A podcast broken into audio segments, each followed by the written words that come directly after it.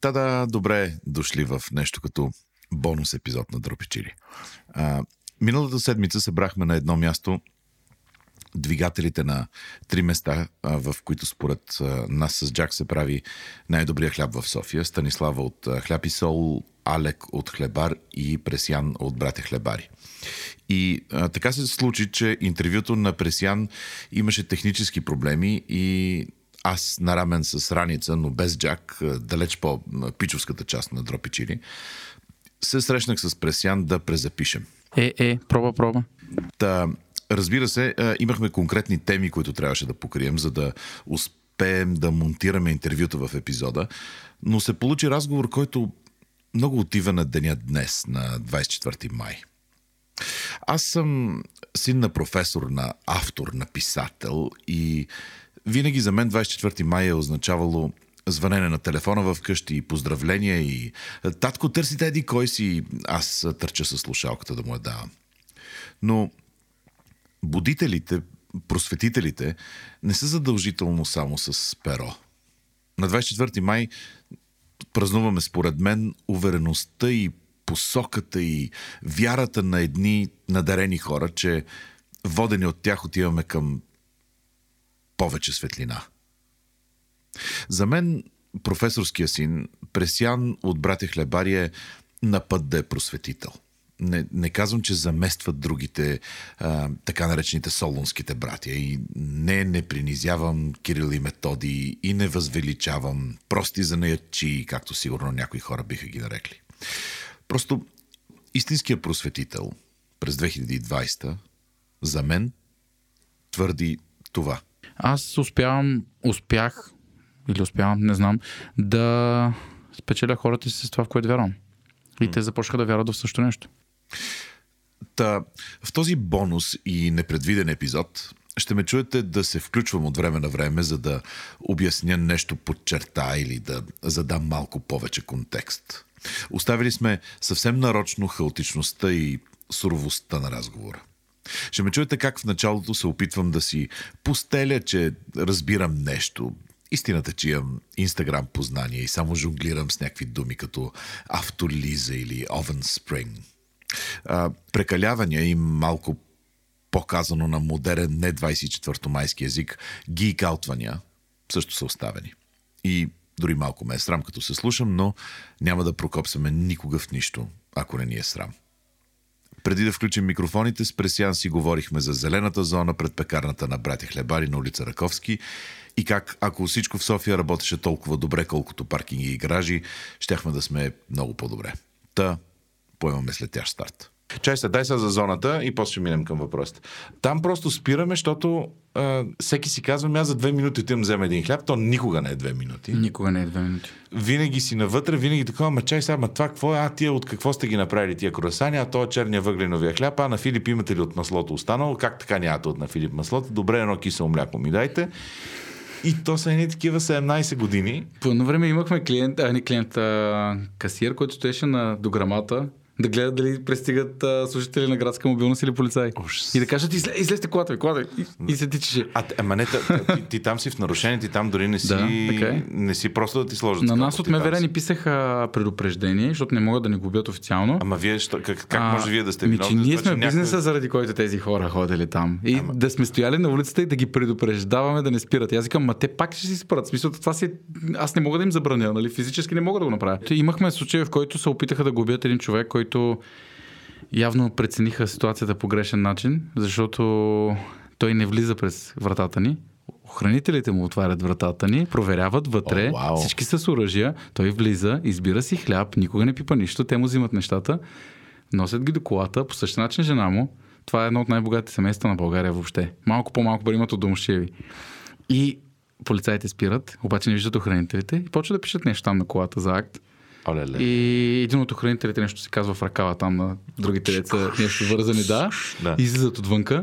Елате тук да си поговорим. Дърпат полицаите настрани, говорят си, говорят си, говорят си и полицаите направо имах чуш, че конско им четат. Абсолютно И съм. си слезнаха колата и изчезнаха. И, и аз му викам на този човек, защото той е редовен клиент и го познавам. Да. Да. От гледна точка на това, че знам кой е и, Да. и, нали, не сме на...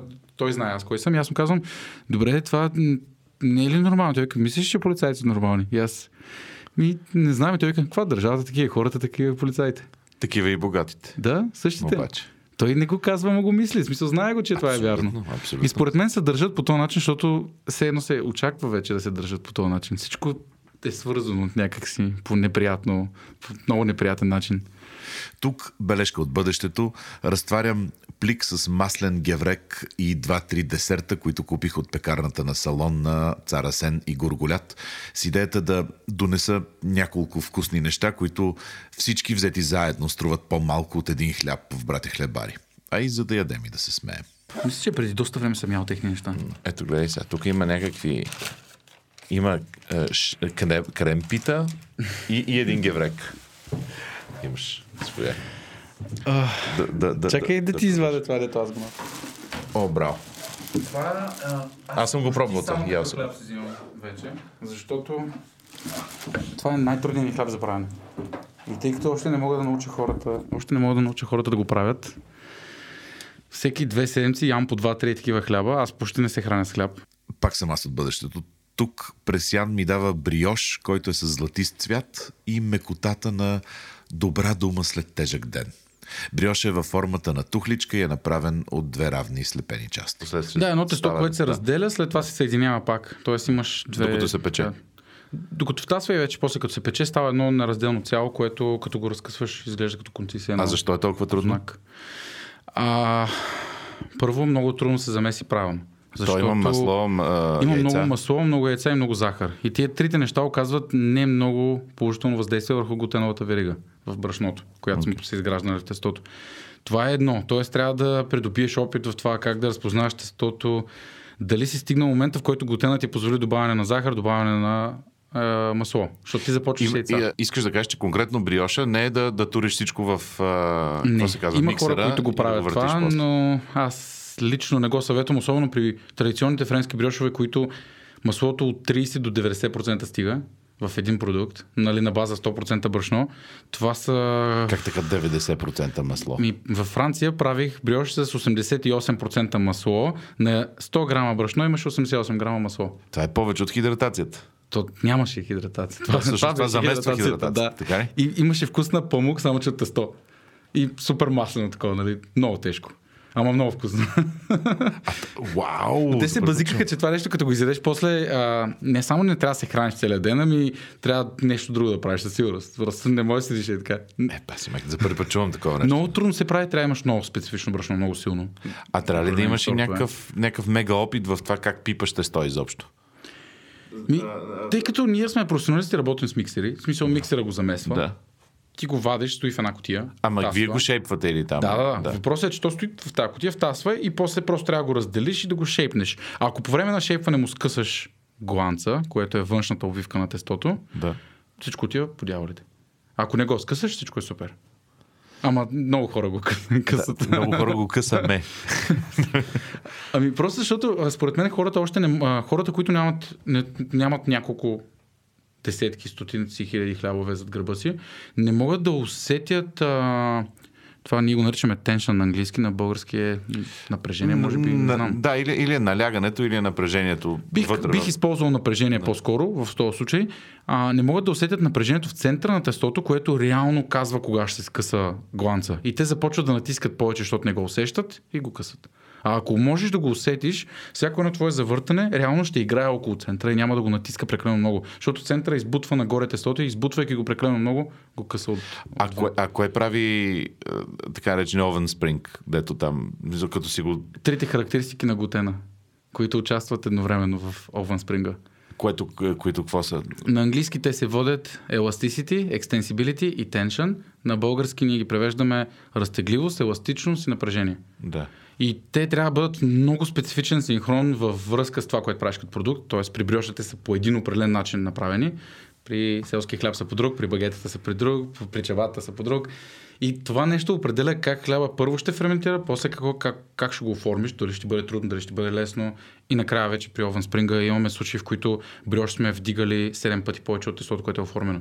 Което е много голям Овен Спринг. Да. Чакай, защото то, нали, то се скорва, за, за да стане именно това там на Овен Спринга, за, но за да не се скъса от друго място. Скора не е свързан с Овен Спринга. Овен спринга се е получава не е по не е дефиниция. Да, да овен, овен спринга е както излиза, в смисъл колко се вдига докато се пече. Да, ако, ако правилно си направил параметрите в тестото, смисъл, че а, имаш... А, а, а, а, а, има ли значение колко е там протеиновото число на самото брашно? Със сигурност, няма как да няма. Ужас. Да, Особено- те са толкова но- variables. Но тези неща са свързани с вида хляб. Има хлябове, които не искат голям обем и те не искат високо Да, протеиново да, число. да. Обаче има хлябове, които целият Които хляб е... на това. Да. Целият хляб е това. Да. И, и, и при тях дори, дори ти да изпълниш всичко идеално, ако брашното не ти е с правилните компоненти вътре, ти просто няма да направиш продукта такъв какъвто трябва. Бриоша е такъв пример, защото има брашна, които могат да издържат 10% масло. Има такива, които биха издържали 20. Има такива, които 40, 100. А колко има в този? Колко, брашно, колко масло има? 40% масло. 40% масло. Приблизително. Но е комбинация от българска и австрийска пшеница. И двете са, като ние ги смесваме сами. Тоест, те са смлени, докарани ни на брашно, ние ги смесваме в определена пропорция и докарваме брашно, което има тия параметри. А, и последния си отиваме на това. А, а, автолизата, което е само, само, само доколкото знам, нали, нали, а, смесване брашно и вода и оставяне за малко време да се формират глутеновите вериги или Да започнат да се да формират да се глутенови формират. вериги. Да.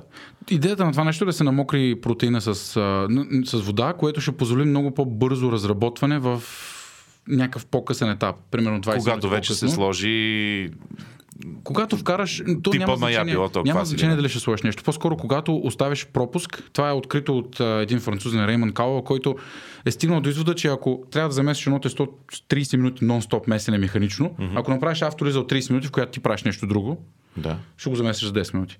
Което Аха, е вярно. окей. Тоест, той иска да намали механичното триене, което ще позволи за две различни неща. По-малко кислород ще вкараш вътре, което ще направи по-добър вкуса на продукта, по-малко ще го избелиш, което означава по-хубав цвят. Кремообразен, okay. който Да. ще бъде с цвят на по-тъмен и по-плътен цвят. Не, не повече към бялото, както да. индустриалния хляб повече отива. И това нещо затова въвеждат автолизата. Те установяват това първо. После установяват, че тя помага по този начин за... Помага, по, по този начин помага за по-бурното протичане на ферментация, без това да пречи на самия тестян продукт. Започват още повече да използват за Да. по всички видове хляб. Добре, а, ние сме 11 минути и 40 в... А, това е някакъв а, а, маслен геврек, така наречен от тях, който по спомен, защото аз последно съм го ял примерно преди 4 години, беше доста вкусен. А, не, та, заповядай, добре слушам. И ще да те взема лъжичка, примерно, за тия неща. Ако може, тях ще ми е много трудно. Много ясно, отиваме, отиваме да взема. Тук нося разни салфетки, вода и лъжици. И докато пусна записа с мазните си пръсти, отново сме на бриоша и как от него се прави френч тост, а не просто. Но в България да изсъхнат дано, а, не разбират и концепта не само, в смисъл, ще говорим и за хляб, тако, но а, така наречения френч тост, което на български го принизяваме до пържени филийки, с такова нещо или с козунак. Ами то е измислено такова тесто. Именно, именно, именно. В смисъл съвсем различно, защото тук пържат добруджа. Нали? И не е същото. С, просто тотално. Ние, а, те са ви били гости Миям, да, доколкото да, знам. да, да. А, преди, може би, две години имахме един брънч с тях, който направиха френч тост с наш бриош. Просто хората се размазваха. Целите им ръце, ръ- лице, всичко беше в храна. Е изключително. Защото е И, изключително. и, и това казваха, нали, че това са най-добрите пържени филийки, които сме яли. А то всъщност То просто не е не точно са, това. Да, да, не, то номинално, нали, хем е пържено, хем е филия, нали, но... Да, но, но няма продуктът, който го правиш е много различен. Ние по едно време бяхме... А, А вие що не правите пържени фили, да рече? В смисъл пържени били нямаме право да пържим А, агенция по храните. Трябва да изградим специално ново помещение, в което да се прави това. В новото място, без да това да е в микрофона. Ами кухня ще имаме, така че да. да, да. Окей, добре. Аз ще разкажа някакви неща за новото място, защото трябва вече да започва. А, Аз, ще, аз съм подал документи да стажувам в а, вашата фейсбук страница. А, бях писал. А, може да не са ми го пратили, защото сестра ми е... А, ами, Такова. н- н- н- но, но аз... Истината е, че според мен съм ги оплашил, защото искам да хода и да трябва да съм в 4,5 в хлебарницата и да ми се каже, тия 8 чувала, тази вода отгоре, така. Аз имах а, а, преди вече 11 години, сега ще разбереш защо помня, но преди 11 години с Дими Паница, който е семейен приятел, се бях... А, бяхме се разбрали, че аз отивам, живея 3 месеца от тях в Париж и стажувам в One Star Michelin ресторант, ама такова реж, сецам моркови, нали? Смисъл, просто да, да знам какво е вътре в атмосферата. И тогава забременя жена ми, нали? Затова знам, че 11 години. А, а, така че имам огромно щение а, и в някакъв момент ще дойда за Unbeatable Price of Zero. А, Мисля, че новото място ще е идеално за това. да, да, да, да, да, да отварям, Просто- да отварям а, а, чували и ти да ме използваш после, като, като, да, като съм си тръгнал вече а, а, за конкретен ден, да отидеш при някакви как той, дето не му плащаме, може да дойде тук, може да седи да иска да такова. Ти... Аз съм бил този пример от другата страна.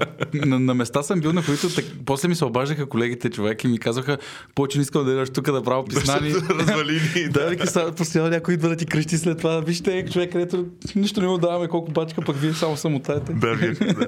Ми то това е като мотивацията ти отвътре е съвсем различно. А, но, чай се, и, а, а, а, добре, вие сте правили а, пържени фили с бриош, миям са правили. А, та, та, та, та, сега ще почнете да правите. А, по-скоро чак есента. Песента, окей. добре. Така, тогава го предполагаме, че ще е готово. А, на това място в момента можем да се фокусираме само върху хляб и до някъде сладкарски неща. Бяхме пуснали по време салати, получихме два акта за това. После пуснахме напитки, които ни правихме, получихме един акт за това. Значи някой зорко следи. Ами, много различни са таковата. Просто ние трябва, първо, мястото ни не е голямо. Това е голям проблем. Mm. В смисъл, изглеждаше голямо, когато го взимахме, както всички места, които като ги взимаш, изглеждат голямо, освен ако не са 10 квадрата. А, обаче, когато го напълниш с оборудване, изведнъж се оказва, че първо не е пълно, винаги искаш още нещо да сложиш, второ то- някъде да го сложиш. Добре, а на вас какво ви трябва като, като хлебари? Кое ви е по-важно? Плотове или някакви места, в които да слагате бъркачки и неща? Или, кое е тези, неща, място? тези неща си ги имаме достатъчно. При нас най-големия проблем в обекта ни е пеща.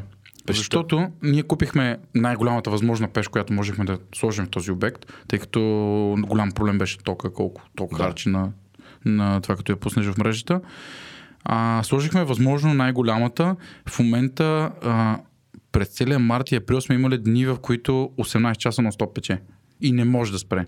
Защото това, нали, то... Ама това е защото вие продавате извън само брати хлебари. Нали? Там... И да, и не. Си нали, имаме си места, обаче тя кризата затвори много ресторанти и хотели, с които ние работим. Mm. Тоест това ни свали веднага продажбите. От друга страна обаче, поради някаква причина, откакто започна примерно извънредното положение, сме имали над 40 клиента повече. Постоянно. Какво значи На, 40? на каса. А, Хора, които На идват ден? повече на каса, да. Да, на ден, окей. И това за нас е рязко увеличение, защото голяма част хората взимат 2, 3 хляба, понякога 4 хляба. Mm. Имаше период, в който взимаха по 10 Се хляба. зареждат. Да, което не можах да го разбера, защото... Куп- Купуват си някакъв хляб, на който много е баяно, много е, еди какво си, за да го замразят или какво? Не, имахме семейство, което каза, че след като са спрели ходят на ресторанти, са осъзнали, че ядат много храна, което е супер странно за Те, те мен. ядат много храна, добре, ме те 10 хляба не могат да изядат. Ами четири деца, двама родители и бабите и дядовците се живеят в същата къща. Okay. И, и жената каза, в четвъртък почти няма хляб, вие работите чак петък. И това било някакви компромиси трябва да правят. Някакви такива неща ни обясни и ние... Ево, аз съм много яко, дали? Готино е това. А, не знам как да помогна в ситуацията, но Уау. изключително интересно. Аз се радвам, че въобще такива неща се случват, защото Ама вашите клиенти са си по-скоро постоянни. Най-голямата ни част, да, големия континент са постоянни. Да. Даже имаме клиенти, които аз лично ги познавам вече 8 години. И ги виждам Ама брат, постоянно. не е от 8 години. 7. От 7 години на това място, брат? Не, от а, 7 години е основан Да, бранда. окей, да. На Со- това място сме от 3-4. 2016. 4 години вече. Да, да, да, да. Минаха да, четири. Да, да. Не Ние преди това от работихме на фермерски пазари, ходихме да, някакви да, такива да. неща. Имах си хора, които обикаляха София точно там, А където къде сме там идваха. преди това? Едно много малко място, ЖК Разсадника, това е близо до Красна поляна, като гараж. То си беше гараж. почакай, се, как отивате с, с замесените неща или там ги заместа какво? Не, не, там правихме всичко. Там правихте всичко. Даже живеехме отгоре на това място. Яко. И първо по- почнахме да правим неща в апартамента, обаче той беше 37 квадрата и имахме едно място, на което двамата лягахме с брат ми един до друг на пода. Нямахме легла, защото нямаше място за легла.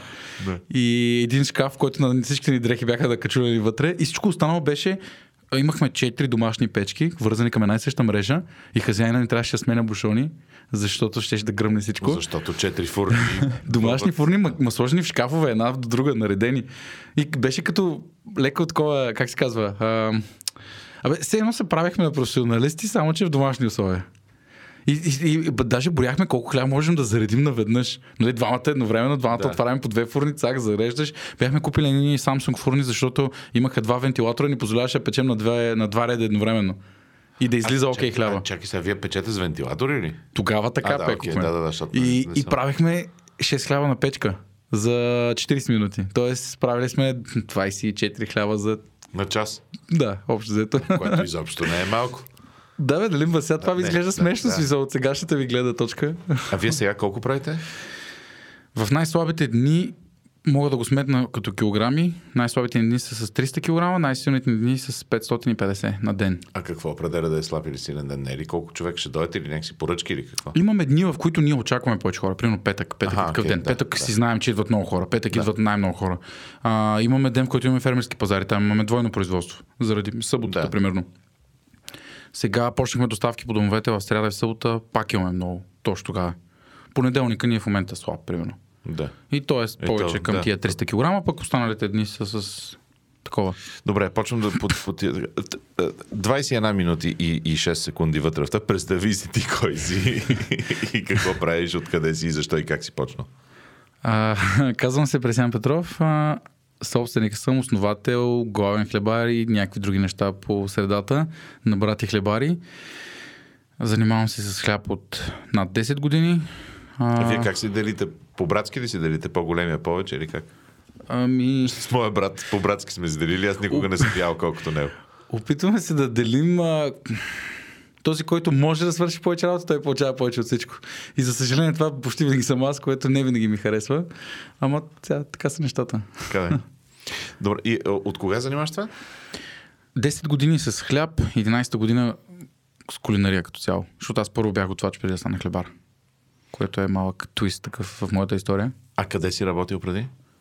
Започнах да работя в един ресторант в Стара Загора на езерото, точно пред, точно на ЖП гарата, там има един огромен ресторант на езерото. Работих в него, там ми беше стажа. Хареса ми да работя в кухня, обаче не всички неща, които въобще се случват в кулинарния свят, ми харесаха.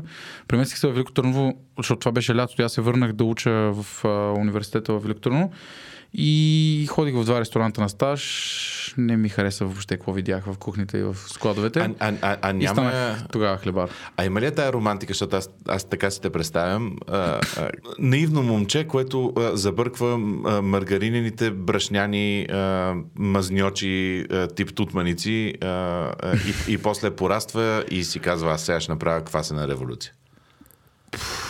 Не мисля, че си мислих за революция тогава, но със сигурност бях абсолютно наивно момче, което се помоли на едни хора, плюс една приятелка, която се помоли на същите хора, да ме вземат и просто да ми дадат шанс. Като дори не ми плащаха пари. Просто ми даваха хляб да си взимам понякога, от време на време. А, особено като съм свършил работата. А, беше много тегаво в началото, защото човека, който ми преподаваше, тя беше доста талантлива в това, което правеше, но Виждаше ме като конкуренция, защото все пак в този тип пекарни има един максимум двама човека. Това са служителите. Нали, малки места такива. А, а ти хората, които наемаш сега, виждаш ли ги като конкуренция? На себе си? Да. Не. Защото... Аз а, не се виждам като хлебар вече, така че те не, не, няма не, как да си конкуренция. А, а, така ли, като какво се виждаш? Ами, много е странно. В момента съм в някаква такава ситуация, в която аз изобщо не се занимавам с хляб, а с всичко останало, което не ми харесва. А... Так, чакай сега, аз, искаш да кажеш, че ти не ходиш а, с престилка рано от Сабале да, да, да започнеш да отвориш чувалите? До 12 март ходех. А, да, просто. Okay, От 12 марта нататък не ходих да. и заради това ме сгънаха с всичко останало. Защото okay. трябваше някой да го върши, а ние бяхме изостанали много поради липса на управител. И всъщност аз занимавах с всичко останало. Въобще не съм занимавал с хляб, дори вкъщи не съм си правил хляб. Нарочно исках да се освободя така от. А вкъщи иначе правиш ли си хляб? Не, аз не съм имал време вкъщи да си правя хляб допреди тази да. своеобразна отпуска. Това ми беше първото почивно време за много години. 7-8. Все и толкова време. А, Да, идеята е такава, наистина точно бях така. Абсолютно наивен келеш, който влиза, опитва се да прави нещо, когато направи първия си хубав хляб, отиде го показа на майсторката и каза, гледай, виждаш ли за две седмици какво става? И тя ми се смя 20-30 минути, защото според мен това го беше чувала много пъти от много хора, дали? И вече някакво такова беше просто някакъв майтап. Но в моята глава се изгради една представа, че аз имам някакви умения. Затова А някакъв какъв, какъв, какъв хляб правеше тогава? Всички ръчни хлябове, които можеш да видиш в такива занечистки малки места, стари от 90-те години. То беше по-такова. Да. Старичко. Това а, пекарната на чершията в Търно. Тя може да не е на същия собственик в момента, но си я има. Тя винаги е била там. Да, тя ще... Да. Ще я има и след мене сигурно.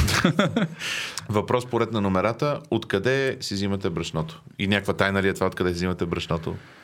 Изобщо. Uh, chapter 1. Брашно. Не е тайна откъде си вземаме брашното, а по-скоро винаги, когато говоря за това, съм разочарован и огорчен, да го кажем така. Аз съм изключително разочарован от брашната България и то по много различни начини. Дядо ми, по мое мнение, без това да е свързано с някой друг човек, е един от големите специалисти на зърно въобще в България, нали, когато е бил в пика си. А, и с него съм имал изключително много дискусии и разговори за това какво въобще трябва да бъде пшеницата. Знам сегашните Ама пшеници. дискусии и разговори сега от гледната точка на човек, който знае какво прави или като дете... През целия ми път, Окей. по-скоро. Защото дядо ми беше много изненадан, когато му казах, че се занимавам с хляб. Тъй като аз знам, че дядо ми се занимава с някакви неща на село, там прави някакви работи, има имал градини, лузя, ябълки, круши, всичко е имал. И въобще не съм знаел, че той всъщност е име в света на сортовете пшеница и така нататък. И то много, много време. В смисъл, бил е в Академията на Черпанската академия на науките известно време. Аз изобщо не съм знал за това. Нито съм се интересувал, честно казано. Нали, в смисъл, играя в компютърни игри. Въобще не ме е вълнувало това. И в един определен момент аз ставам хлебар, отивам, казвам, първото нещо, което той направи, беше 20-30 минути да плаче. И не с приятни сълзи. И после ми каза, че мрази съдбата. И аз го питах, нали, за какво мрази, какво, не мога да разбера нали, за какво става дума. И той ми вика, цялото ни семейство се занимава с това. Вика, половината ни хора от семейството са умрели от неща, свързани с това. Примерно един ни прадядо са му отмъкнали мелницата.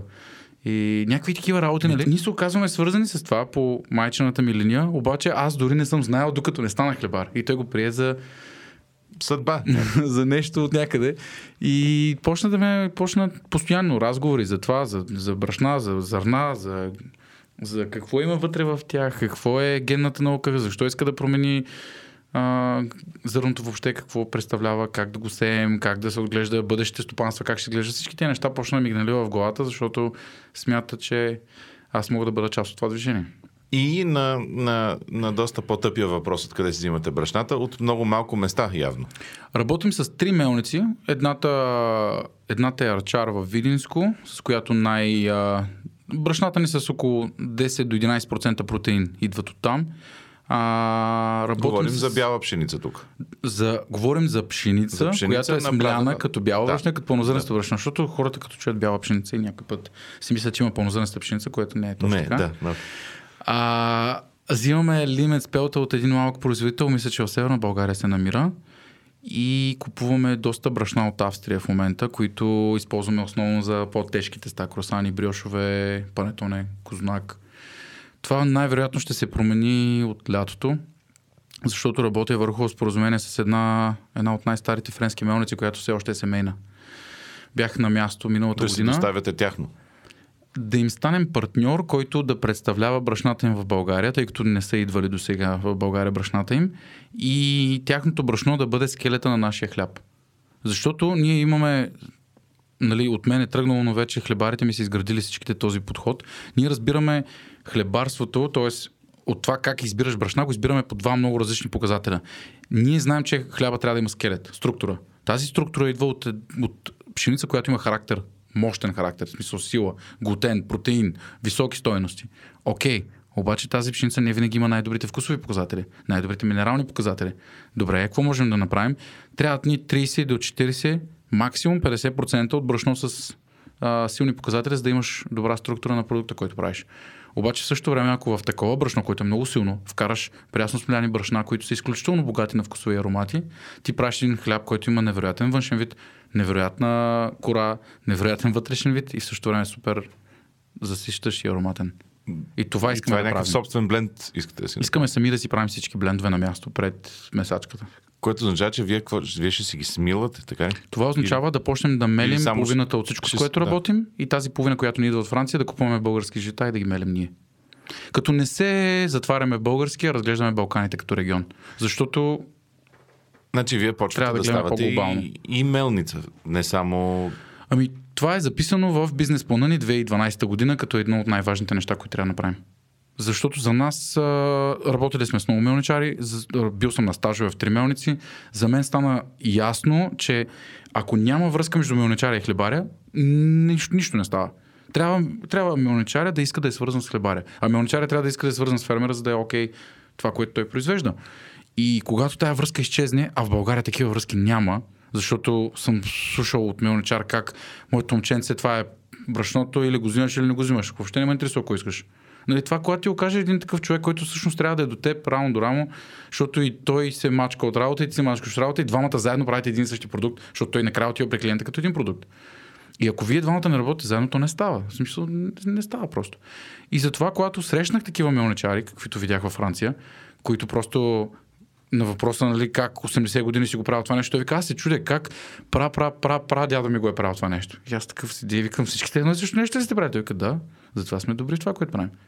Еми, и аз искам да бъда добър в това, което правя и затова искам да работя и с хора, които наистина им по какво правят. Факт. Това градска легенда ли е, че а, брашното, което ние просто смъртните мога да ползваме, а, някакво брашно от супермаркети и така нататък, а, е смляно на, а, какво се казва, вал, валове или какво? Валчна мелница. Да, когато не е смляно на каменна а, мелница и че се дам дигала температурата, съответно се разрушавал. До 90-те години е било вярно. След това вече, като виждат, че действително мелничарите, като изследват това, което правят, те разбират, че вдигането на температура не е окей, okay, защото унищожава всичко хубаво, което въобще може да имаш в брашното. И тъй като те не са изключително неграмотни, а се интересуват от това, което правят, а, академиите на науките, особено в Штатите, са много силни лабораториите, с които те работят и просто им помагат да си пренастроят цялото оборудване. Това става вече края на 90-те, началото на 2000 година до И, това вече, 2002-2003. по- и вече повсеместно. И всички балцови мелници започват да го правят това нещо, защото то е световен тренд. То не е нещо, което нали, някой си някъде го измислил и само той си го прави mm. това нещо. А, но, но валцовата мелница не може да направи това, което камената може да направи. Тоест, да изкараш едно брашно, което с всичките си компоненти да е на едно място. Това валцовата мелница не е способна да го направи. Нейната идея не е такава. И, и това прави много различно брашно, но то не го прави по-лошо, просто го прави различно. Просто го прави друго. А за какво се ползва това? Валцовото. Валцовите брашна могат да ти позволят от една и съща култура да изкараш съвсем различни характеристики. Имам случай, в който съм гледал в примерно, давам пример, защото ми е по-прясно. Във Франция гледахме как едно зърно се произвежда от него на 16 брашна. Едно и също зърно. И всяко едно от тия неща хлебаря има потенциал да го използва за каквото му хрумне. Това ти позволява да правиш неограничени неща. Нещо, което каменото брашно от камена мелница много трудно ще ти позволи. Има продукти, които просто не стават с такова брашно. И, и ти какво правиш? Правиш компромиси? Правиш лош продукт, накрая казваш на хората, че така трябва да стане? Това не е окей. Да, най- най- най-любимото ми е да ме убедят те, че то така трябва. Аз тези разговори съм ги водил и съм ги чувал много пъти и не съм окей с тях. Ама това за всички, това не е само, не е само в мелниците. Това е човек идва да ти монтира плочките, ето така се прави. Нали, Това е абсолютно навсякъде. Нашия народ особено има афинитет към такива хора, нали, които всичко разбират и всичко, Да, и всичко става. са, а, са, са категорично. Добре, твоя квас, откъде идва? Донесъл ли си квас от някъде? Или си си го стартирал? Първо, когато започнахме да правим хляб с квас, аз а, си направих мой от начало, за да видя как става. Аз работих по това време в хлебарница, която работеше с квас, но аз си направих допълнително мой, просто защото нали, не знаех как се прави, исках да видя, за да мога един ден да го обяснявам по-добре. И почнах да чета в интернет за супер много митове, нали. То си имал еди си, някаква френска пекарна имала 100 годишен квас, еди кой си имал, еди си. И аз пътувах така или иначе много, в смисъл над 27 държави вече съм бил, в които навсякъде ходя в пекарни. На много места не с тяхно позволение, просто влизам и си купувам продукти, за да ги анализирам. На други места с разрешение на собственик или главния хлебар и от някои такива места си бях взел квас от Франция, от Швеция, от Дания, от Южна Корея и от а, един американски хлебар, който на мен ми промени много мирогледа. Неговия квас беше най-възрастният, който имахме. Тоест имахме нашия квас, който в момента би бил 7-8 годишен, Да. ако все още беше това, което е бил. А, имахме 20 и няколко годишен клас от Франция, имахме 30 и няколко годишен клас от Швеция, имахме 8 годишен клас от Корея, имахме 100 годишен клас от Америка. А каква е разликата като е 100 годишен клас? Никаква. Нали? Ако, е, ако този 100 годишен клас е там, където той е завъден и отгледан през цялото време с брашната, с които е хранен, той е изключително различен от това, което те ми дават. Аз се връщам в България и го захранвам. Защото в момента, в който се преместя, С, друг, с други думи, превеждайки това, като, като минат определен брой цикли хранения, той си се превръща в кваса, който тук би си завадил ти. да, дори да не бъде 100% това, ще бъде 90% това.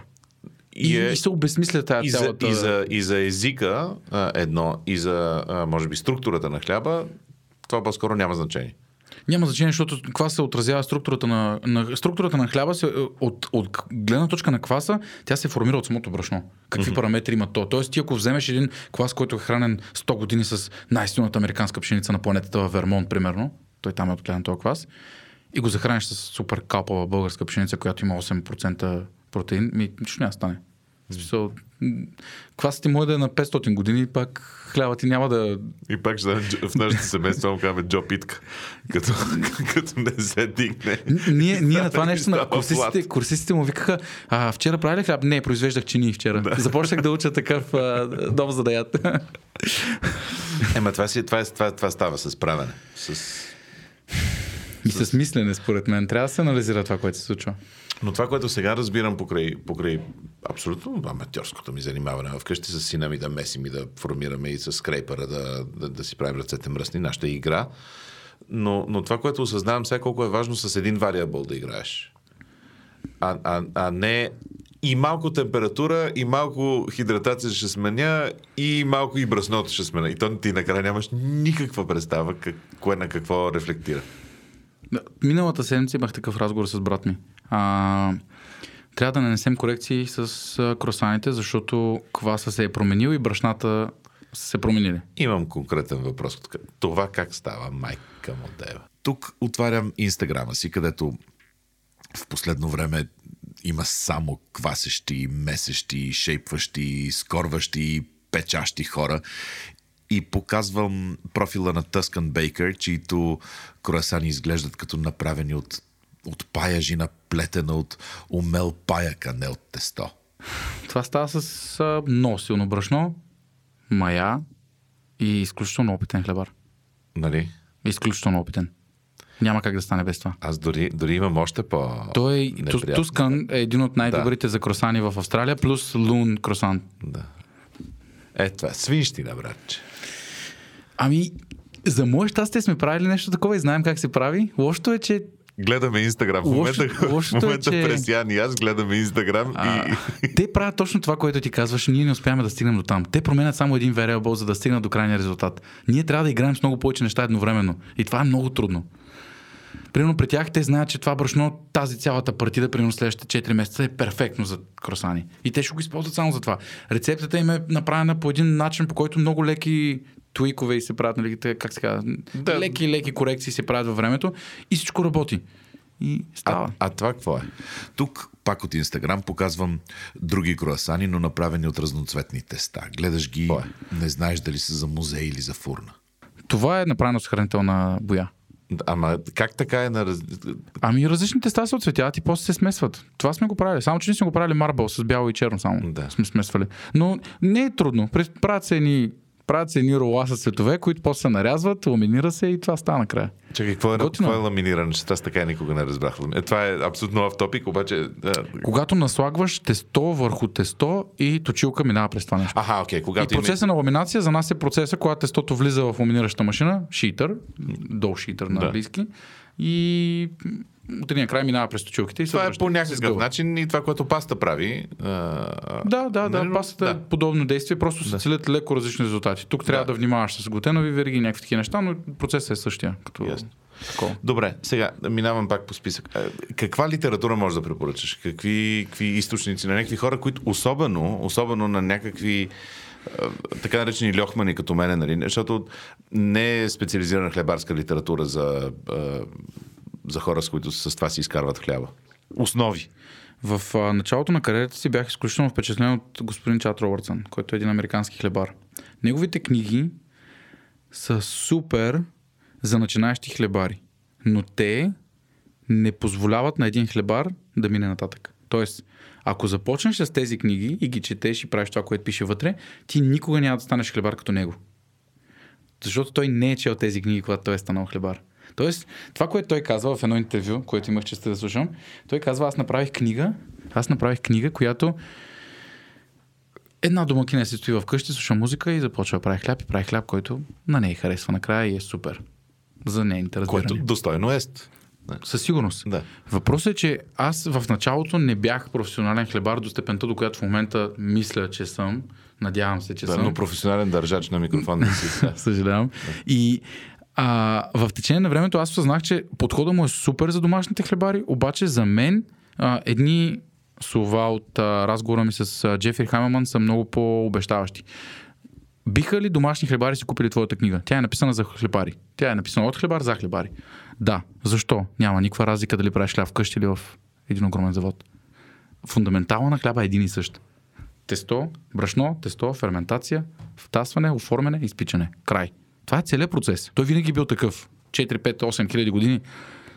Малките неща, които ние променяме, които са безброй, много милиарди, те всъщност определят всеки от нас къде стои в всичко, нали? Дали ще си домашен хлебар, дали ще си малка занечиска пекарна, дали ще си голяма занечиска пекарна, дали индустриална и така нататък. Но той никъде, никога, по какъвто и да е начин, нито говори за индустрия, нито говори за занечиски хляб. Той казва хляба, така, така, така, хлебарство, така, така, така, хлебарниците, така, така, така. Ако искате да се занимавате професионално така и така и така, той казва професионално, не казва дали ще работиш в индустрия или няма да работиш в индустрия. Това е много важно за мен и за, и за това книгата му имаше една статистика, в която 97% от всички хора, които са прочели тази книга, казват, че тази книга е една от най-добрите, които въобще хлебарство е изкарвало. Тя се казва как? А, а сега? Трябва да отвориш в, трябва да отвориш в интернет. Джефри Хамелман е автора. за- Затова имаме интернет. Бележка на монтиращия, книгата се казва Bread, a Baker's Book of Techniques and Recipes на Джефри Хамелман. 40 евро от Amazon DE и после още малко за гапко. Иначе, иначе бих казал, че хората, които им се чете лека книга, която е написана увлекателно, с много елементарни простички рецепти, които са обяснени до максимум, определено Робъртсън е направил това. Аз лично като професионалист съм фен на Джефри Хамелман и на Мишел Суас, който е написал 1200 страници Bread and Pastry, която се чете изключително интересно, ако те интересува това, което пише вътре. А кое те е на тебе? Кое, от, от, на, на, на, защото то подозирам на различни хора, различни неща са им трудни, но на тебе кое ти е най-трудно? В, чисто в механичното правене на хляб. нали? Не, не в от друга страна. Не бих казал, че тези неща са ми трудни. Аз не мога да ги възприема по този начин. Окей, Аз бих казал, че в, може в работата ми като хлебар най-трудното нещо, което винаги ме е спъвало и продължаваме спъва е това е рецептата, ще работя по нея и да се въздържа да не направя промяна в момента, в който виждам, че нещо се случва. Примерно виждам, че днеска не е окей това тесто с тази формула. Ако аз направя промяна, аз не правя формулата, което е грешка. А вие, вие при вас следвате такова до сантиметърче от до формулата. Всичко освен водата. Водата какво и правим? Имаме Това е базови води. Това е. Ние не работим с фиксирани стойности на вода. Ние имаме базова стойност, която казва, селския светъл хляб, за да стане окей, трябва да има 72% вода. Да. Колкото повече сложиш, ако всички останали показатели са окей, получаваш много по-добър хляб. Онзи ден селския ни светъл беше 90%, 89%. Онзи ден, све, с- защото аз отидох тогава, когато беше интервюто миналия път. Добре, не съм сигурен дали точно този ден или... Всъщност това беше понеделника, значи е бил около 89% вода. Беше феноменал. Ей го. Тук вадя снимка и му показвам собствения му хляб, който изглежда инстаграмабъл до безобразие. Ще сложа снимка в бележките към епизода на drop-chili.com. Та, гледаме хляба и минаваме нататък. Аз освен, че обичам да, да, да ям, съм и леко нагъл. В смисъл, а, внимавам какво ям, внимавам как го ям, не какво ям в смисъла на, на толкова а, а, здравословно или нещо подобно.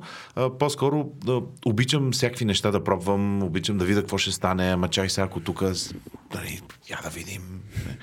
Изведнъж сега, като си купих този, нали, си казах, ето това е, това е както трябва да бъде. Това е бенчмарк.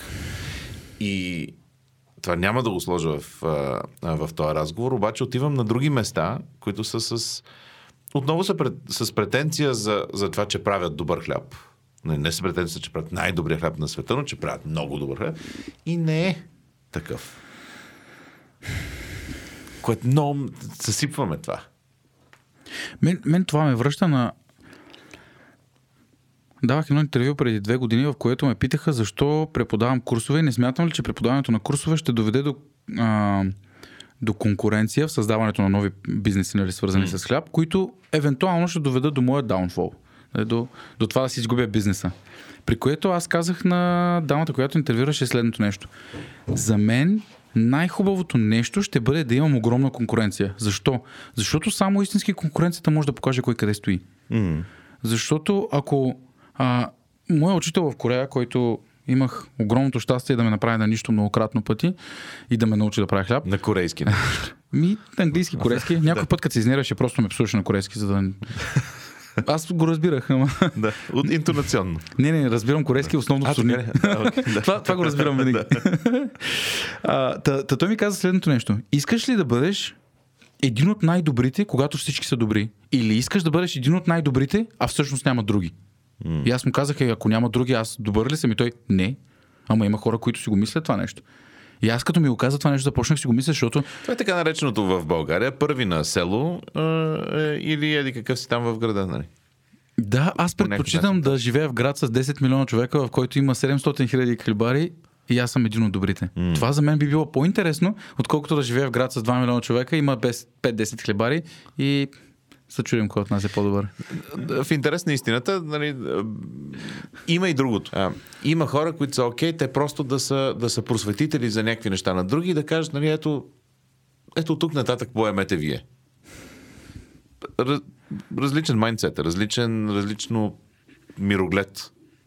Аз виждам себе си по два различни начина. Единият е точно този, защото наистина ми харесва, когато на някой човек му обясня какво искам да кажа с продукта, който правя, mm. или да му покажа как се прави, и после видя, че той го прави. Аз се чувствам добре от това, определено. В смисъл, когато един ученик дойде и ми покаже снимка и хляба му е супер, а, няма как да не се чувствам супер, че съм му дал цялата колко, информация, колко, която му е колко души необходима. работят при вас? В момента са около 6 хлебарите, като до края на годината трябва да станат над 20 човека. Което ще бъде много трудно за постигане. Много трудно, особено обучени. Това е голямото но. Просто винаги, винаги това... Вече минали сме през момента да наемаме повече хора и да се опитаме едновременно да обучаваме някой човека. Абсолютен провал. А, минали сме през момента, в който окей, имаме пари за заплати за 3 месеца. За 3 месеца ще ги направим хлебари тия хора. Абсолютен провал. в момента добрите хлебари във фирмата ни са били от 4 години при нас вече. Да. Те не са хора от вчера. И, нали, А какво мотивира едни хора да искат да са хлебари 2021? Не бих могъл да кажа за другите бизнеси. Бих могъл да кажа за нашия. Въобще, хората, които са мотивирани при нас да работят хлебари, защото това е много тежка работа, са хора, които по мое, а може би и по тяхно мнение, вярват в света, който искам да направя. И това им дава сила да се преборват. Те обичат да правят хляб. Това не е проблема, никога не е бил. Проблема е, когато трябва 700 кг ти минат през ръцете два пъти, стават тони и половина почти, и ти си бил 18 часа на работа. И няма изглед да се тръгнеш скоро. Какво те държи? Любовта към работа? Едва ли. А, желанието да правиш хляб? Едва ли. Ти си направил толкова много хляб, че вече просто ти идва в повече. Обаче трябва да има нещо, което да те държи там. И това е, че аз успявам, успях, или успявам, не знам, да спечеля хората си с това, в което вярвам. И те започнаха да вярват в също нещо. Не ги виждам просто като служители, просто, които идват да работят хлебарство. Те работят твоята визия, те не работят Да, да, а, на това място и на това ООД. да. А кое е, и това се опитвам да го, ще се опитам да го миксирам с другия разговор, но кое е някакво ваше, не знам на български как е, sig- signature нещо? Като продукт ли? Да, нещо с което сте горди и смятате, че това ви, а, ви представлява. Ами, доста клиенти смятат, че черните неща, черен кознак, черен чабати, черни багети, а, за мен това е готино. В смисъл, в Азия правихме много такива хлябове и затова знам как се прави. Отварям една скоба, че а, черната, не багета, ами те са едни такива плоски, Чабата. Да. Черната чабата с добро масло и с пушената сол, на, а, която вие спряхте да продавате, но продавахте една гръцка. Това, това е... Няма по-добро нещо. Така. Ами И- аз лично съм фен на хлябовата ни с каша, защото ни позволяват с много малко усилия да направим огромно количество от видове, които всички са изключително интересни и вкусни. И е са хлябове, които много дълго време запазват характеристиките си. Тоест, ял съм хляб с каша на седмица и половина, който е бил окей, но селски светъл на седмица и половина не ми е бил окей. Ял съм... Колко, колко време издържат обикновено? Имаме лабораторни анализи за 10 дни, ние даваме срок на годност 7. Имаме случаи, в които клиенти ни казват, че поради неприятна обстановка или липса на... т.е. муха се появява в дома им, той отива и по хляба и така нататък. Имаме пък други хора, които казват, че един месец са яли хляба и нищо му няма. Аз по-скоро въпрос. Реално погледнато- Кога е оптималното след изпичане? За мен първите се даде? 3 дни. А самото след Аз, изпичане... аз говоря за... От гледна точка, тук има сега две различни неща. Едното е какво ще каже хлебар, другото е какво ще каже човек, който не е хлебар. Така. Не е хлебар, ще каже, че хляба трябва да изтригне и да се пробва. Хлебара ще каже, че колкото по-рано го разрежеш и видиш колко вътре пара има и колкото по-рано сложиш масло то се разтопи по цялото нещо и малко сол и това е. Това е. Просто... То, то в, в, в, Ние се, тъй като трябва да правим критичен анализ и не искаме това да е просто наяждане с нещо, Да. наистина искаме да е критичен анализ, съм помолил хората търпеливо да изчакат от 20 до 30 минути. е, Докато- Докато... 30 минути става някои... Имали сме случаи, в които аз съм бил на работа и с двама от колегите ми стоим, били сме цяла нощ, не сме яли абсолютно нищо, не сме пили нищо, защото няма време. И излиза някакъв селски светъл или каша, които толкова яко мирише и просто, директно просто почваме късаме да едем. Много я. И после табули, защото е топло, в корелата е горещо, някакво супер неприятно, обаче първите 5 минути са блаженство. Той, той, той, той, дори е... Да, такова да го разкъсаш, то дими и отгоре маслото да се разтопи и съмърдала също така. Имаме и Самара Дала, донесена от наш приятел и просто е супер. Съмърдала е смисъла на планета. а, добре, а сега пред вас какво е, как, какъв е следващ, каква е следващата стъпка? А, нещо, което споделям понякога и не винаги, защото не знам как хората реагират на него, е, че ние от много време мислим за върху, върху бъдещето на Балканите в хлебарството и че имаме нужда от академия. Защото на Балканите няма академия, която се занимава с професионално хлебарство в сегашния му в 21 век смисъл. А, две уточнения имам нужда да направя. На Балканите, а, не в България и за неячийско, а, не индустриално хлебарство, или? Бих казал за нечиско, защото индустрията така или иначе вече си подготвя кадри чрез училищата. Ходил съм на, в училища, които преподават хлебарство, знам за какво става дума. Аз бих искал да преподавам фундаменталните аспекти на хлебарство, за да може човек да може да работи където реши, но да разбере така нещата, че ако влезе в една хлебарница, в която имаш главен хлебар с още трима подчинени и пичовете се опитва да правят един от най-добрите хлябове на планетата, той да може да работи там. А това е трудно. И това си представяш, че вие го правите тук? Сами едва ли. По-скоро ще трябва да е нещо много по-голямо от нас. Искам да го направим в София, защото за мен София е единственият смислен център на Балканите. И не го казвам като българин, обикалял съм всички държави на Балканите, по няколко пъти някой от тях. А, аз вярвам Защото в... доста хора от Белград биха казали друго. Да, така е, но накарах четири майстори хлебари от Белград да дойдат в София на курсове с международни майстори и им казах, че когато искат такива курсове, ще се случва за София. Okay. И това не го приеха лошо, казаха е само на 4-5-6 часа е с кола. а, Любляна за Балкани или я броим? Не. да, да, но я броим за най-хубавата част на Балканите. за най-хубавото. Там имаме някои приятели хлебари в Любляна, които Люб... правят хубави неща.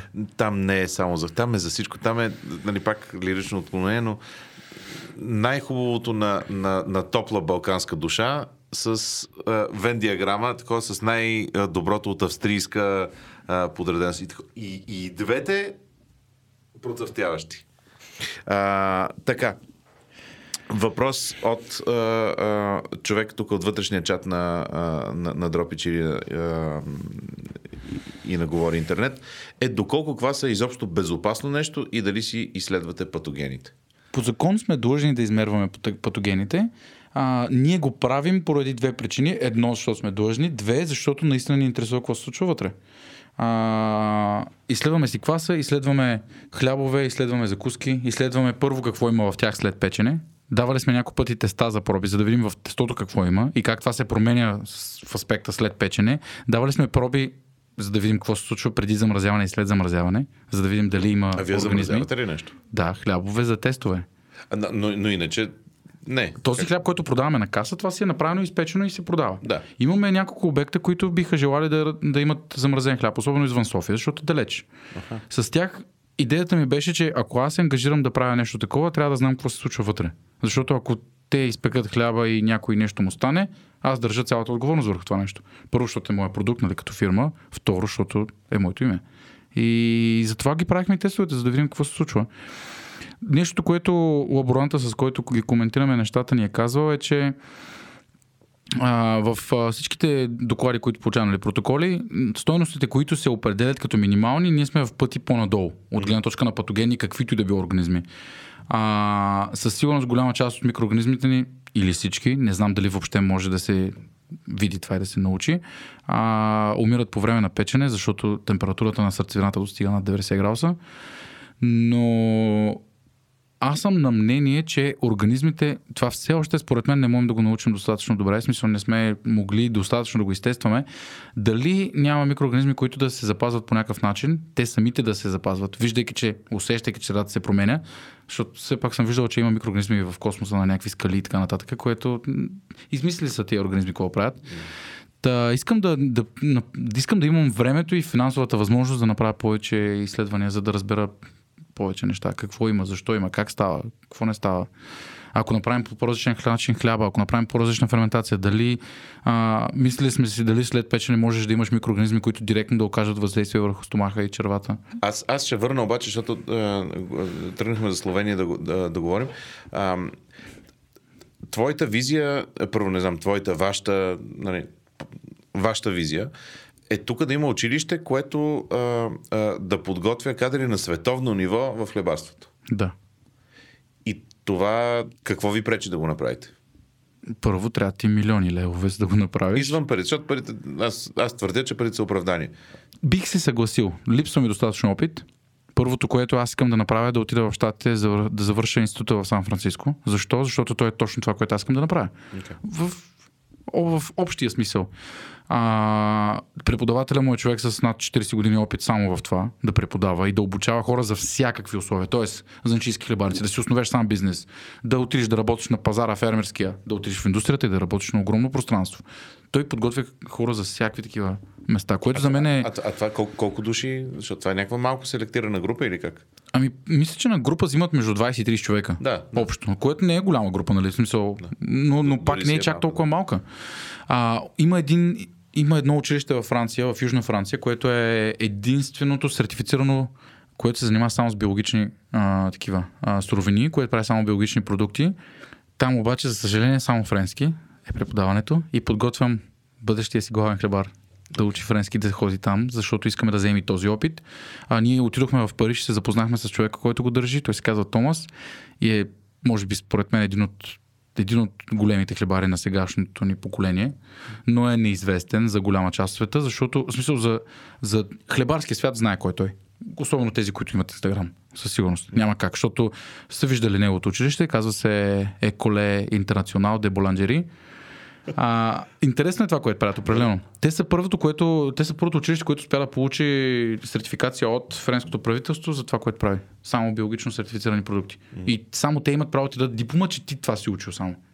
Което е изключително интересно, защото това никой не го прави просто. Нали, тук няма къде да го учиш, Германия няма къде да го учиш. Да, дори Германия, която много... Тя много преподава хлебарство, но тя тотално е обърнала така гръб на заначийството изцяло на индустрията. Да, на, да, те са махнали арт от Artisanal. Да, Да. А, добре, какво пропускам да те питам, за да можем да си а, зададем... да, да кажа само, Давай, да, да, че да. Казвай. Тъй като това е един глобален проект с академията, той не е нещо, което аз мисля, че ще успея да направя скоро. Дай Боже, ама каквото стане. А, ние, ние смятаме, че вече обекта ни на Раковски ни ограничава. В смисъл, до, до тази степен, до която той вече ни пречи да се развиваме. И наистина го прави, защото нямаме физическото пространство, къде да се развиваме. Затова започнахме да правим ново място, което ако всичко е наред, защото последните две години все нещо се случва някъде с нещо. А, би трябвало на а, би трябвало октомври тази година да отворим. Надявам се обстановката в страната да е по-добра, вече да, така, да сме преминали през това нещо, което в момента минаваме. И ще се опитаме да надскочим себе си, да направим това, което всъщност от самото начало искахме, но нямахме нито опит, нито... А, а, а по някакъв начин как си представяш, че колкото по-голямо, толкова по-малко има сърце обикновено? Аз не съм съгласен с това. Така ли? Аз мятам, че сърцето на всеки един бизнес са хората, които го ръководят. И когато той е в по-голям мащаб, не смяташ ли, че се компрометира част от сърцето? Много зависи от хората, които са зад него. Има, за мен има глобални бизнеси, които успяват да представляват до голяма степен собственика си по най-правилния начин. Разбира се, в една, колкото по-голяма става иерархията, колкото повече стават хората, толкова по-трудно става абсолютно всичко. И толкова по-трудно става да успяваш да контролираш там, където е необходимо. Всички да, да вярват същото. Да, в момента чета книгата на един а, бивши изпълнителен директор на Intel и ми прави супер голямо впечатление начина по който той говори за бизнеса. Това е една огромна машина, Intel, нали? Смисъл, mm. това е огромна машина, в която и хората са роботи. И Те тя е трябва да бъдат. Конкретно бизнес машина, да. да, тя, да. И, и, и там, това... там е трудно да имаш нали, такъв lofty ideals. Да, така е. Обаче начин, нещо, което мен изключително голямо впечатление ми направи, как сяда менеджмента на събрание и дискутират бъдещето на компанията, се едно дискутират двете деца, които ще им се родят до година. Или десетте деца, които ще им се родят mm. до година. Всички хора, които работят вътре от определено време, защото те стават менеджери след време, нали не стават веднага, а, са изградили едно усещане, че този бизнес е техен. Това е техния бизнес. Това са те. Те са в него, той е в тях, те са около него и така нататък. И, и тези хора по съвсем различен начин гледат на този бизнес. Не е, не е, нали, не е един служител, той ще прави това и това от 9 до 5 там. Mm. Не е същото. Дори да имат работно време, вече нещата са различни. За мен, когато бизнесът расте, това е едно от най-важните неща. Как той се умява да запази ценности си, които е имал в началото, и как хората, които работят вътре, ги изграждат тези ценности, защото те трябва да ги изградят. Mm. Примерно, ако аз имам 100 хлебари на работа при мен, вместо 10, тези 100 хлебари трябва да мислят по същия начин, по който той тези 10. А аз искам тия 10 да мислят като мен. А, а тук не е ли дискусията дали те трябва да мислят по същия начин или трябва да бъдат така поощрени, че те да имат а, същата крайна цел и амбиция, но всеки сам да стигне до нея? Тук следва въпроса, какво е моето мислене. За мен лично хлебаря, независимо от колко години е работил, първата мисъл главата му трябва, хляба трябва да стане възможно най-добрия. Ние говорим за перфектния хляб. 10 от 10. Никой не може да го направи. Никой никога не го е правил. Никой от нас няма да го направи. Но ако нямаш тази амбиция, с която се събудиш сутринта, ти не ставаш за хлебар.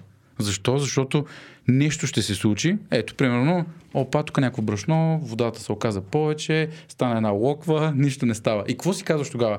Еми, не ставам. Еми, не, не е вярно това нещо. Когато амбицията ти е да направиш най-добрия хляб, това, което Джефри Хаймелман казва, еми, окей, днес се провалихме. Ма утре е ден, утре ще направя по-хубав хляб. И когато си окажеш това нещо, ти веднага вече ставаш един друг човек. Това е нещо, което аз си мисля и се опитвам да изградя хората около мен и под мен в структурата ни. Mm. А, другото нещо, което се опитвам да направя. Моята работа в момента, като собственик на брати хлебари, е ако ти си хлебар при мен, аз да ти дам инструменти, с които ти да правиш хляб. Тоест, ако на теб са ти нужни суровини за да правиш тестове, защото не разбираш добре какво се случва, заповядай. 200, 300, 400 лева суровини, прави колкото а, а, а те могат ли да правят експерименти? Насърчаваш ли някакви Колкото повече, толкова по-добре. Mm. Ние имаме, имахме по, по едно време двама човека, които само това правиха. Имахме финансовата стабилност да, да го направим това, но А, а какви, какви неща, да речем, се раждат там, в, такъв, в такава експериментална мисъл? имали сме много интересни неща. Им, имали сме, примерно, на опера торта, която е направена с мача, е цялата зелена. Да. Изключително интересно изглеждаше и беше много вкусна. По едно време пускахме мача кейк, мисля, че го бяхме кръстили. Имали сме корабики, които аз не се впечатлявам много от корабики, но са ме впечатлявали, което е интересно. Тип, тип такива чоклет чип кукис или, или, или нещо друго? подобни, примерно, на бушоните, които правим. Бушона ние го наричаме така, това е Орио. Все едно, Да. само че е измислено от, Да. Но от без копирайт. бушон. Без копирайт. Ми ние го кръстихме бушон, за да се знае, че е оттам и че сме взели рецепта okay. там. И хората много така странно го виждат, но аз казах това Да. уважение на там трябва да има. А, имали сме случаи, които един от хлебарите ни измисли сандвич с сливи и с месо, което беше супер интересно. Аз, аз нямаше да го измисля това нещо. Ма, и няма значение дали съм щял да го измисля. Важното е, че той просто изведнъж го слага това нещо. И то е яко. М. Имали сме случаи, в които круасан- круасан, който има вкус на прецел. Това бяхме направили на едно от тия. Яко. Но е доста сложен за правене и още не сме намерили формата. Аз много искам много добър бейгъл. Никъде в Вече правим няма бейгели. добър бейгъл. Ние правим и трябва да ги окей, пробваш. Не съм, ги- не съм виждал, не съм... Трябва да ги пробваш, определено. Аз мисля, че от време на време мисля, че сме оцелили нещо. Ама не знам точно какво сме и, това, и това си е някакъв... Ами, ние направихме около, бих казал, над 350-400 теста преди да стигнем до бейгъл. Защото се нещо куцаше. Примерно прекалено жилав е. Не е прекалено жилав. Прекалено да. сух е. Прекалено такова. Кората не е да, хубава. Това па, не- па, кръгчето е такова, па не е такова. Миналата седмица имахме проблем с кръгчетата. Трябваше да ги ком- коментираме. Ами, Но- и, и, ние, аз, нали, като ги, като ги разтваряме, и който се чакай сега, ма защо се получава така? Ма после като врима, то сега прекалено ли врима, малко ли врима, по-висока температура ли трябва да врима, в която го слаш? Па на минута и половина ли го Ние бръщаш? по време тествахме едно и също тесто с различни разтвори, за да видим какъв разтвора на варене ни харесва. Абсолютно, Дали да има да. захар, дали да няма захар, дали да има други неща, защото гледахме всякакви неща нали, като, като рецепти. Но... За мен аз. А, а, за, за мен лично всички тези продукти, в смисъл бейгъл, брецел, кросан, какъвто и да е продукта, ти трябва да седиш и да го тестваш обстойно. Поради простата причина и трябва да се провършиш максимално много пъти, за да можеш да го разбереш този продукт. Също така трябва да а, а, достатъчно да си Достатъчно да си пробвал, не, дори не искам да кажа достатъчно да си ял, но достатъчно да ти е минало през, през непцето и през ума, за да можеш да знаеш какво тестваш. Трябва да няма как. Просто аз, аз а, имам първия път, когато ядох в 3 стар Мишлен ресторант, аз нямах културата на ядене достатъчно. И те сервират някакви неща, ти си такъв... да, Да, нали, нека си по-вкусно го очакваш. Ти, ти не знаеш не знаеш какво. Това е все едно сега, аз като човек, който слуша джаз, сега да те, да те вкарам тебе в някаква дивна, безобразна импровизация. Такъв, това не е музика. Аз, трябва а, наслояване. Преди да започна да се занимавам с а, кулинария много, а, ядох в Мишлен ресторант една звезда във Франция. Да. И нещо, което казах на най-добрия ми приятел тогава беше, не мога да разбера как хората му плащат толкова пари за такива простоти. А дори, а, 8 а, а, 9 а, а, дори една звезда Мишлен не са е, експерименти тежки. Там са много добре Така е, приготвена Точно храна. така. Обаче, няколко години по-късно, 7-8, Да. ядох миналата година в Белгия две звезди Мишлен. Да. Първата ми реакция И беше, това е 10 пъти по-яко Сигурно това са 10 звезди за мен. Да. Обаче защо ми беше толкова голяма разликата между това? Ами, защото не знаех какво трябва да... Абсолютно за какво гледаш? Нито, нито ми беше възпитано така непцето, нали, какво точно ям и как го ям. всичко е така. Еги моите бегари. Които като за а, Льохман вкъщи си ги прави с трите си деца. Като изключим накъсването отстрани, те е супер. Ми да, трябваше да станат по-добре, ма не стана. Сега, да. Следващия път ще стана. Така, така, така. Па после има дали препичам мака и после го слагам във вода а, или не го, а пък като... Ние, ние пробвахме да направим uh, Everything Bagel с... Uh, в сместа с семената сложихме малдонска сол, пушен пипер и някакви други неща. А, Просто такова е така. Да. всичко слагаш и Така да стане? яйце в супата, така. Да. да. Сложихме тия всички неща и всички дали такива се бават, нищо, нищо няма стане. Това Но нищо няма от- стане. Обаче като се изпече това нещо, беше като ястие. Сено ядеш, сено ядеш А- ястие Абсолютно просто. не мога да си представя. Чакайте, само искам последно. Спирам а, записа. Супер сме. Благодаря. Жив да си. И аз да, благодаря. Да, да, да пребъдеш и да направите училище европейско. Тук някъде изгасихме, но докато карах през Ян след това от студиото до пекарната им, при това в почивния ден на пекарната, си говорихме за бъдещата им пекарна, че ще е в Геритъч парк, че ще е най-голямата занаячийска пекарна на Балканите, ще е с някаква печка, която била мокрия сън на печкарите по цял свят и не била нито на ток, нито на газ, работела с нагорещено олио и въпреки зареждането на стотици хлябове, почти не губи никаква температура. Говорихме си и как ще доставят с дронове хлябове в офиси в Геритъч парк и как и двамата с него сме ентусиазирани за бъдещето, въпреки всичко наоколо. Честит 24 май!